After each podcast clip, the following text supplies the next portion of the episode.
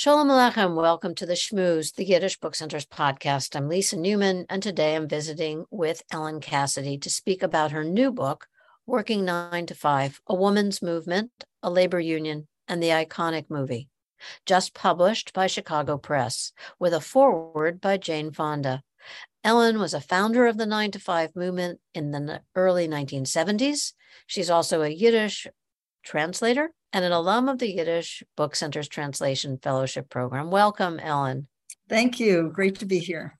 Great to have a chance to reconnect uh, around your latest work. I've been eager for you um, to join me for this conversations. Listeners might know you from past interviews about your work translating and publishing the works of women writers such as Blume Lempel and Yenta Mash. I'm eager to speak with you today about the intersection of that work and your newly published book, chronicling the nine to five movement, um, and hoping that you can provide a little bit of background about your foundational work. I think it's safe to say in in really um, the groundwork for the nine to five movement, and maybe mention how you, um, you know, how the iconic name, if I may, um, came to be. Yeah, it all fits together. Um, in 1973, I was 23 years old, and I was one of 10 women in Boston, women office workers sitting around in a circle talking about our jobs.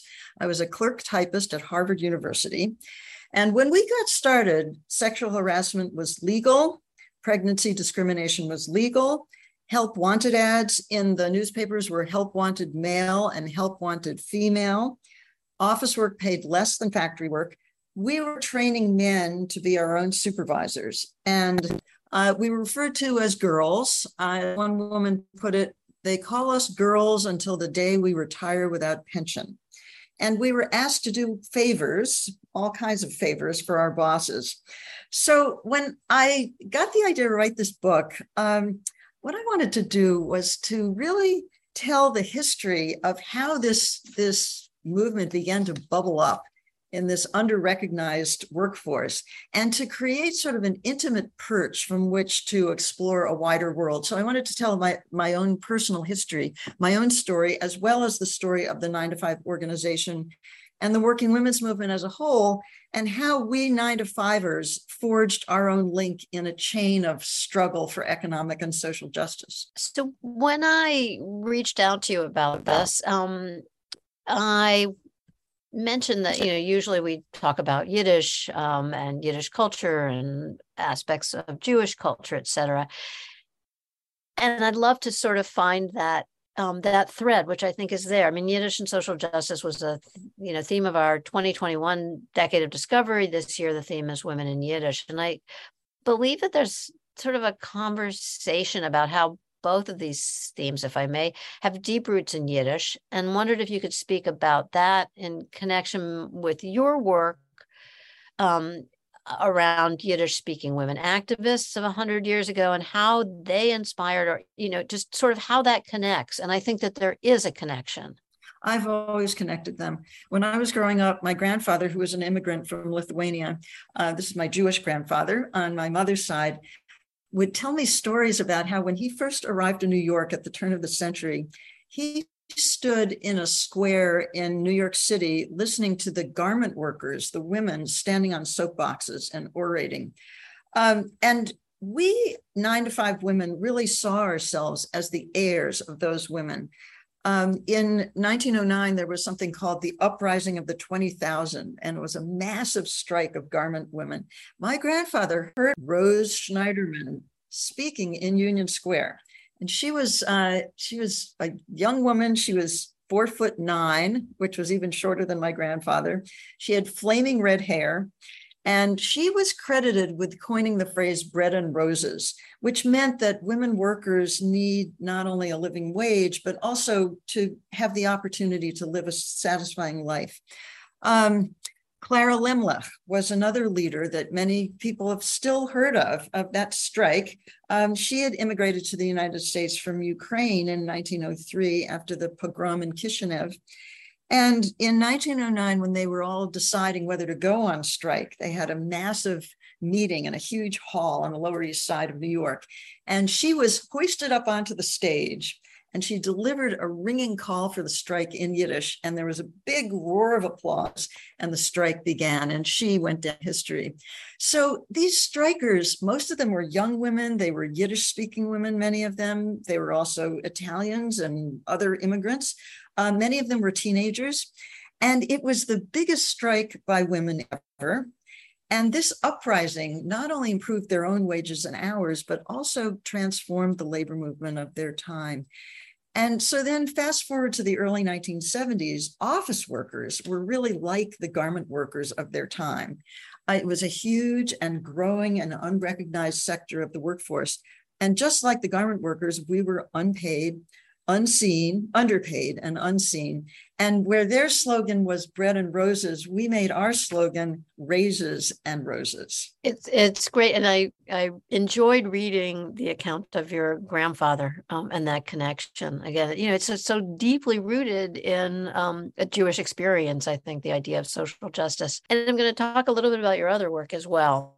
Um, I was introduced to you via the volume um, Oedipus in Brooklyn Blume Lempel's stories and translation, which you did so brilliantly with Yermiyahu Ahron Taub. Um, and I have to say, I was immediately struck when I opened the book and started reading the stories and realized, wait a minute, she's writing about the moon landing. She's writing about mm-hmm. abortions. And my um, you know, sort of naive take or um or was at that point um wow, somebody was a woman was writing in Yiddish, and these are events that took place, you know, in the 70s and 80s um, and forward.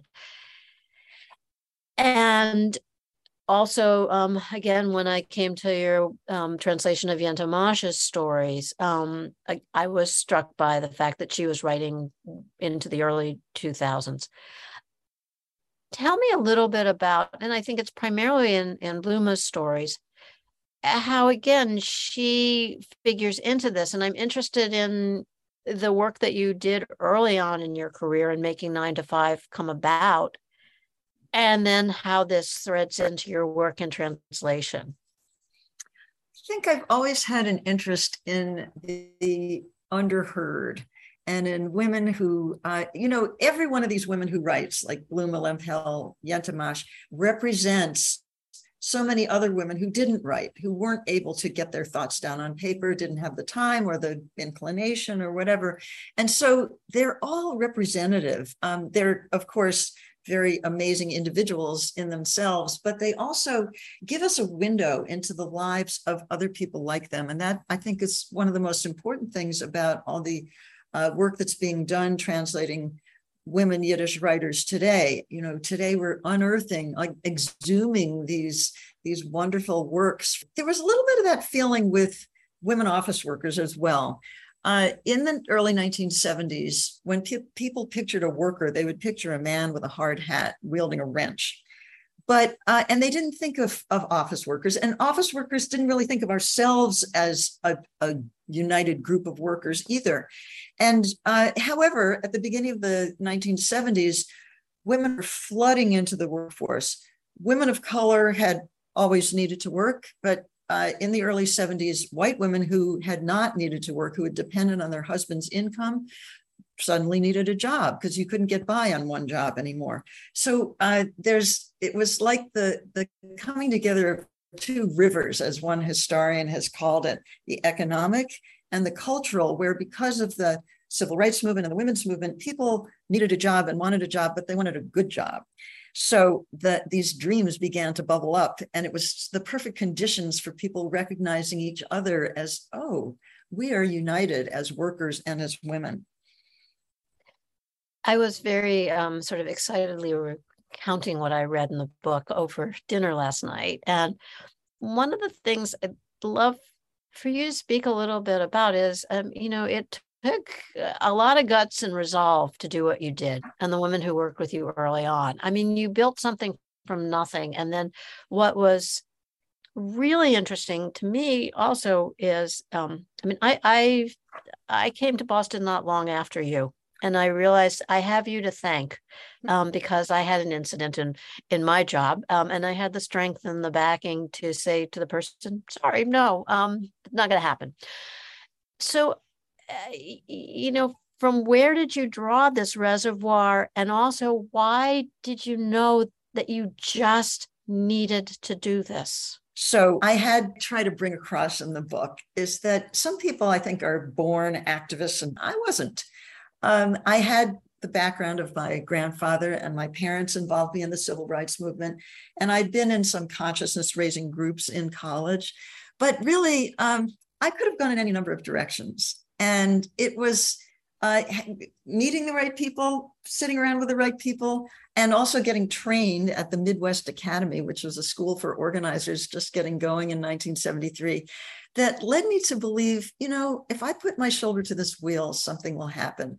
And it was so exciting. We were you know we were young and green we didn't know what we were doing but in some ways that was what that was the secret to our success because we didn't know what wouldn't work and we went around Boston and we we asked for advice from different people, union people, civil rights leaders, and so on. And a lot of people said, forget it. This is never going to work. We tried that already. It didn't work. But then there were people who seemed as if they were just waiting for us to come along and they gave us their blessing and their advice. Sometimes their advice was good, sometimes we had to disregard it. And we had a lot of misconceptions about what women would be ready to do.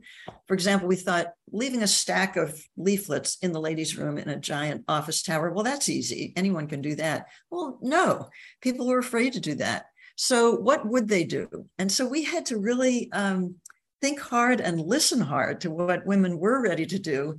And, and we sort of felt our way along. We followed our noses, and pretty soon we were for example, running the Bad Boss contest in Boston, where women were encouraged to anonymously send in uh, the most outrageous thing they'd ever been asked to do on the job. And then we would show up at that boss and with a posse of women on their lunch hour with TV cameras rolling. And it was very embarrassing for the boss. Sometimes the boss backed down and said, okay, I'm going to change that policy. Sometimes not there was uh, the boss who had fired his secretary for bringing him a corned beef on white instead of rye and he was he just stuck to his guns you know no that was an infraction that cannot be forgiven that woman is losing her job. But um, we did make progress and it was so exciting to see change start to happen. For example um, we heard about a few women in a small insurance company and one day they wrote up a petition and they had, you know, higher pay and many other demands on the on the petition and they started circulating it around the office and after three days their boss caught them at it and he took the petition he held it up in the air and got everybody's attention and he said you know what we do with these things they go right in the trash and dropped right into the trash can plunk and three days later the women had all their demands met so we ended up taking on the biggest and the baddest, the biggest banks, the biggest insurance companies. And we won millions of dollars in back pay and raises. We had bosses on the run. Uh, one boss we learned had slept overnight in his office the day we declared his insurance company to be our target. I don't know what he thought he was going to accomplish by doing that, but they were scared and, and they made change. Again, that's what was so astounding to me was and forgive me, Ellen, um, and the importance of this book comes out here. I did not realize all of this incubated with you in Boston. And then as the book, you know, uh, moves forward through this movement, you realize that you were able to sort of create this foundation, this architecture, then that be, could become part of a national movement that many of us think of it as you know not incubating with the the few of you. And it's just remarkable how you, you took something on and then you moved to the next and you took something on in the midst of all of that was it heady were you surprised um, you were just running full tilt yeah it was it was a very exciting time and i hope that i get that across in the book just how full of joy it was, just exciting and interesting. And uh, these things would come at us and we didn't know, well, what are we going to do now? And then we'd sit down, we'd talk it through, and we'd come up with something and try. Um, and that's what I'm hoping people will get out of the book is that that's what everybody needs to do. You know, in the organizing that's happening today, very exciting union organizing in retail and restaurants and warehouses and among grad students. Um, really, uh, it's a question of of thinking outside the box. Um, sometimes some of these efforts are happening through the National Labor Relations Board, which is the traditional workplace by workplace method. But then there are also all these creative, interesting things people are doing that draw on community support, as we did, and surprise and humor. Um, and it's it's a dynamic, interesting thing that's going on. Um, I'd like to talk a little about the nine to five movie um, yeah. as an example of a way that it, you know, it's not just change happens sometimes on a big scale and sometimes a small scale. Well, this was a big scale. Uh, we had expanded nationwide in part because we wanted to make sure to build a multiracial organization. Boston was a largely white city at that time. It's still largely white, but um, we, and so we targeted cities that had a diverse population with a lot of women of color in the clerical workforce, like Baltimore and Cleveland and uh, Milwaukee and Atlanta. Um, and we succeeded in expanding nationwide and in building a multiracial organization, which I'm very proud of. Um, at one point in the late 70s, Jane Fonda came to us. She knew one of our members, Karen Nussbaum, from the anti Vietnam War movement, and she'd been following what we were doing. And she said she wanted to make a film about women office workers' concerns. And we were pretty thrilled. So she sent a team to meet with our members, and they popped a question that we had never thought to ask in all the recruitment lunches we had had with prospective members. And the question was Have you ever fantasized about doing in your boss? So there was a moment of stunned silence. And then the room just exploded because it turned out everybody had. One woman talked about fantasizing about grinding her boss up in a coffee grinder. Another woman talked about wanting to swivel her boss around in his swivel chair and swivel him right out the window. And these fantasies went right into the script. And the movie was a huge hit. Uh, the the atmosphere in the theaters was just electric. There's one scene where Jane Fonda is new on the job and she's ushered into a room where there's a huge photocopy machine and you know left there alone to deal with it. So she pushes the button and these papers start flying out of various orifices of the of the machine. And she's trying to catch them and they're scattering all over the floor and she's getting more and more upset and her lip starts to tremble. And at that point people would stand up women would stand up in the theater and say push the stop button. So the movie and Dolly Parton's toe tapping anthem uh, gave us a huge boost. Um, I remember one time uh, sitting on the bus, I heard this woman saying to her seatmate, she said, so he asked me to make the coffee, and I said to him, I just saw nine to five, and I am never going to make a cup of coffee for you again. So the, the movement inspired the movie, and then the movie really propelled our movement forward that's such fun to, to read about. Again i was like trying to explain how that how that all worked. Um and eh, can you talk a little bit about the name nine to five? The name nine to five we the organization after the hours of the working day. Uh, it just it took an evening of brainstorming to come up with that. And one thing about it was it was neutral. It didn't say you know the the uh, Revolutionary Alliance of women who won't take it anymore or anything like that. It was just you know, kind of inviting, welcoming. Anybody could relate to it. Now, today, uh, we probably wouldn't name the organization nine to five because in today's gig economy, people don't work nine to five necessarily. They might be patching together two or three jobs to put food on the table. And uh, that's one of the challenges that today's workers are facing and i think today it's it can be even harder to be a working person than it was back then 50 years ago people lack paid vacation regular schedules pensions and there's computerized monitoring you know second by second surveillance that keeps the pace of work completely relentless the pandemic has taken a huge uh, uh, chunk out of women's earnings. But as I said, the great thing is the surge of labor organizing that we're seeing today. And I don't know if you saw the recent poll that showed that support for unions is at a higher level today than it's been in two generations. 71% of people say they're favorably disposed toward unions. So, so I have hope. Um, and and you've you've allowed for hope, which is a really good thing, Ellen. Going back, sort of also to the work that you do um, with your translation of women's work, I was, I, I, really appreciated that you put in those anecdotal stories from so many women about their experience and wondered how hard it was for them to tell those stories because you want to have the ability to share them but there was also you know in in real time that wasn't necessarily the easiest thing. I wonder if you talk a little bit about that. And again, the importance of that in the book, which I think it is really important in terms of conveying to another generation what it is that this movement has allowed for and why we need to keep coming back to it both in your translation of other women's work that you know reflects on those um, challenges in their time yeah. So um, in the early 90s, when Anita Hill gave her testimony to the Senate committee that was uh, considering the nomination of Clarence Thomas to the Supreme Court, sexual harassment really exploded as an issue. And as we know, sexual harassment had been going on since time immemorial. Uh, but the, the words weren't even coined until the mid 70s. And then in the early 90s, we set up a, a hotline for people to report to us on problems they were having on the job.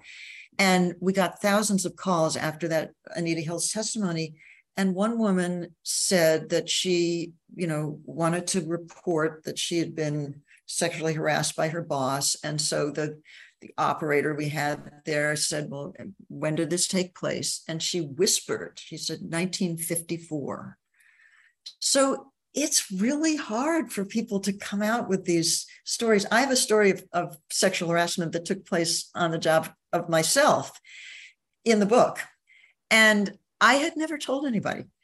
And uh, even now, uh, you know, I'm running this as part of the, the book promotion, running this thing called a Dignity at Work contest, where I'm encouraging people to send in examples of things that they uh, were asked to do on the job. And then I award a free copy of the book to the, the best ones.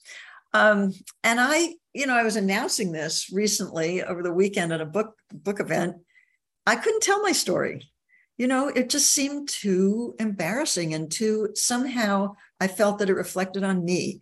And that's what these the you know this organization helped to do was to bring these things out of the shadows and take the shame away. And I also want to say that Blume Lempel uh, herself, her stories, they go into these taboo areas that women have not been talking about. And she puts it down on paper. And I think the courage to do that is so important. And that's part of what we get out of reading this Yiddish literature. And it's so unexpected. You think, what? wait a minute, Yiddish, that's some fusty old thing that from years ago, of course, people wouldn't talk about things like that, but they did. We Just had a program last night on House of Memory. It was uh, five women writers, and it's it's fascinating what happens when you begin to write down experience and some mm-hmm. very raw, real, and important issues come out.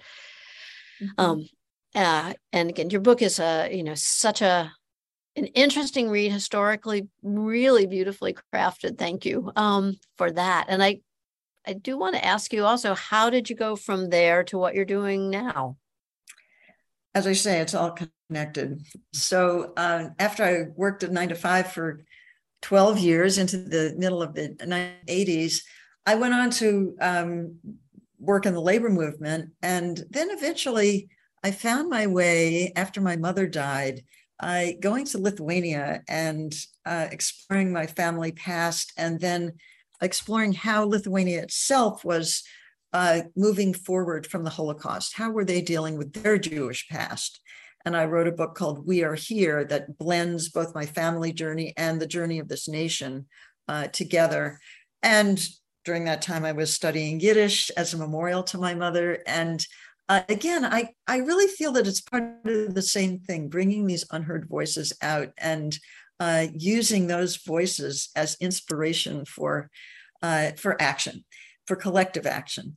Um, I, would you mind if I read a tiny little paragraph? I would love book, that. I would absolutely welcome that. Tie it all together. Thank you. Okay. Our hopes and dreams were huge. We didn't win it all. In this line of work, you're always reaching for the horizon and beyond. You're never satisfied. You never achieve everything you try for. Your victories along the way only whet your appetite for more. So there's much more to do. Isn't that the way it always goes? There's an old labor song that says, Freedom, freedom is a hard won thing. You've got to work for it, fight for it, day and night for it. And every generation's got to win it again.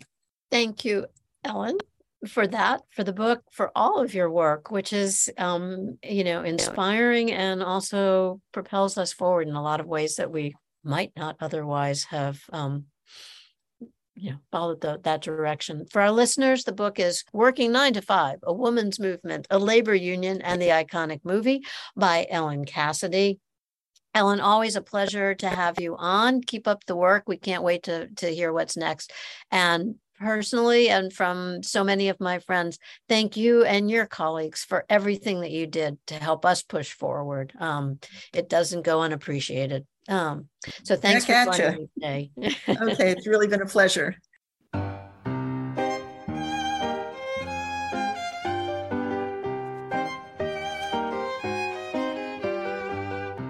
You have been listening to The Shmooze, a production of the Yiddish Book Center in Amherst, Massachusetts. To learn more about this podcast and to subscribe, visit yiddishbookcenter.org. I'm Elizabeth Carteropoli. Until next time, be well and be healthy.